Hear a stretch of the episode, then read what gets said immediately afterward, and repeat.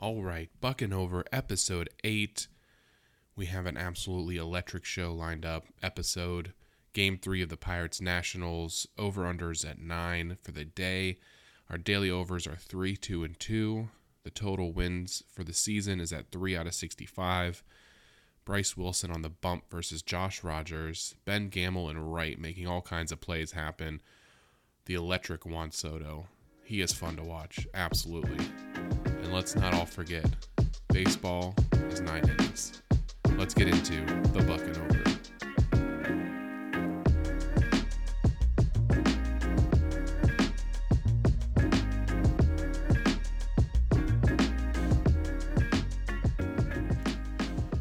All right, so we have game three, Pirates Nationals.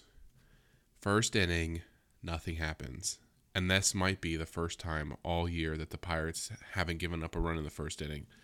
It's really quite astounding how often they've been behind out the gate.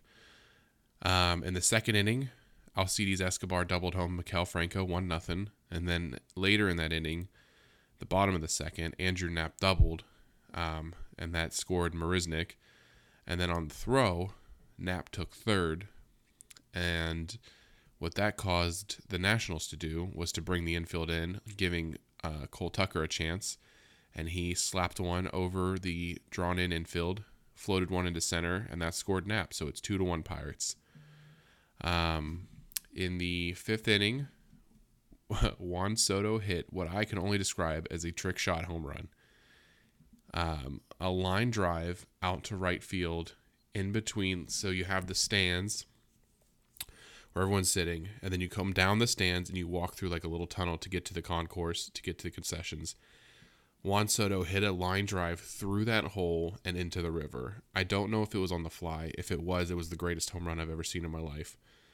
But I don't think it probably was. But if I was a Nationals fans, I would say that it was. Um, that ball went so fast and got out of there so quick. I think the Nationals announcer said it got out in 0.2 seconds. But that was, it was just so, that was crazy. Yeah, ended up in the Allegheny. I don't know if it was on the fly or not, but it was very entertaining. Um, that was in the fifth inning. In the bottom of the fifth, uh, Michael Chavis uh, singled and he scored Ke'Bryan Hayes make it 3 2 and kind of hit a lull. And I'm, you know, starting to think, yeah, the over's not going to hit. You know, I crack a beer, I start working on uh, other projects I have going on. And in the bottom of the eighth, uh, Michael Chavis comes up and rips a triple. And he hustles, and it was a triple to left field. It wasn't like it was in right field. Um, gets to third on the triple, stands up, you know, let's fucking go. Stand through the does the whole thing. And then Diego Castillo comes up and gets his first major league RBI, so congrats to him with a little single to left. So it makes it four to two. And you're thinking, eh, okay, four to two, still not hitting nine runs.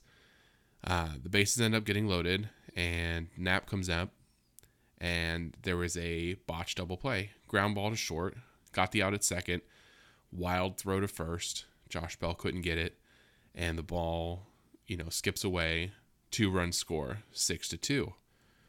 That's the end of the inning. So now you're at eight runs, and now you're thinking, okay, we have Nelson Cruz, we have Juan Soto, we have Josh Bell. If someone just runs into one, we're pushing. And if somebody runs into one with somebody on base, we're cashing. So Chris Stratton's pitching because Bednar pitched in the uh, tail end of the seventh and into the eighth because it was a high leverage. You know, it was only three to two at that point.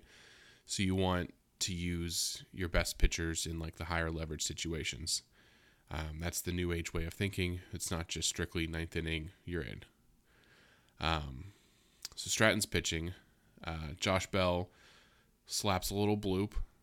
Um, you have Soto on second, and I forget who's on third, but Josh Bell, you know, little bloop shot, six to three. So now we're pushed. We went from a loss to a push. And then Keibert Ruiz comes up and hits a ground ball. Looks like it's going to be a double play, but lucky for overs betters, he hustled his ass, got down the line, beat out the double play, six to four, bucking over. We cashed. And then to end the game, fly ball out to right to Ben Gamel, who made not one but two just great diving catches. Uh, they said on the broadcast, you know, sometimes these people, these people, sometimes MLB players, they dive, you know, they don't need to dive. They kind of do it as like a show off or to make the highlight reels. Ben Gamel had to dive. He did it, and he made two great catches out there, and it just was so fitting because he's such a all around just ball player. You know, he's not a specialty, you know, particularly powerful. He does it all. And the game ended fly out to right, Ben Gamel, six to four. Bucks win. They get their fourth win on the season. They're back to 500. The over cashed. It's a double win. And it went from being kind of a mediocre, eh, the Pirates won, but to just awesome. And that's what's so great about baseball. And that's what I love about baseball. It's nine innings, it's 27 outs. It doesn't matter. You know, there's no time clock, obviously. There's just, you keep going until you get all the outs. And it's never over, you know, until it's over, as Yogi once said. Um, Ke'Bryan Hayes, again, two for four, making defensive plays. I think he almost fell into the dugout on one catch. Uh, Michael Chavis, three for four. The dude is just, he's hitting out of his mind right now. Had that triple, just hustled around the bases. And on the other side, Juan Soto. I mean, that's one nice, that's one great thing about getting to play most of the National League, or all of the National League, is that you get to see these electric players. Like Juan Soto, he had that home run, like I said earlier, line drive through the stands into the river. Then later in the game, uh, oh, it was actually, yeah, it was later in the game. He uh, fly ball to left, kind of in that north side notch area, and he tagged from first to get to second. And it's those like heady plays that he just um, you know he loves the game and he loves to play. And then the ninth they had the shift on him, and what does he do? He slaps the ball the other way, gets a single, or it was a double actually, because yeah, that went to left field. So just watching him play baseball, he's so good he's a superstar, and you know it's a shame the Nationals and their you know financial situation. My friend sent this to me. I mean, they have two hundred and thirty million dollars in deferred player con- compensation this year. Um, Max Scherzer, Stephen Strasburg. They have about five hundred million dollars in debt. I don't know how they're going to build a team around Juan Soto. I mean, I'd hate to see him get traded if you're a Nationals fan. You don't want to see him leave. He's that good of a player. You want him to be there for life, but it's just, you know, oh, what what happened from 2019 and it just flipped and now it's here. Oh well. We got one more game tomorrow. Day Sunday day game, kids day. Go on get your poster if you're uh, if you got some kids. Over under right now, uh, as of the recording, is eight and a half. Uh, Patrick Corbin against Jose Quintana. Jose Quintana had a great start his first time out. Uh, he got, he got tagged with the loss, but only has a 1.69 ERA uh, from his first start, so pretty good. Would like to see him do well again. And uh, Patrick Corbin 0 2, 10.8 ERA. Uh, I wouldn't let that fool you though.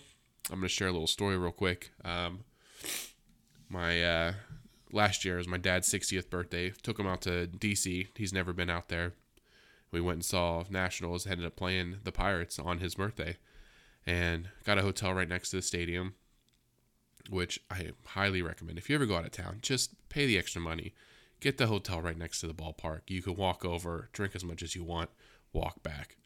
This one had a rooftop bar. You could look into the stadium. It was pretty fantastic. Um, yeah, so Patrick Corbin was the pitcher that day, and he went eight and a third with a shutout into the ninth ended up giving a run and they pulled him. Seven Ks. Pirates got whomped eight to one. So kind of a bummer night for us, but it was very cool to go see another ballpark.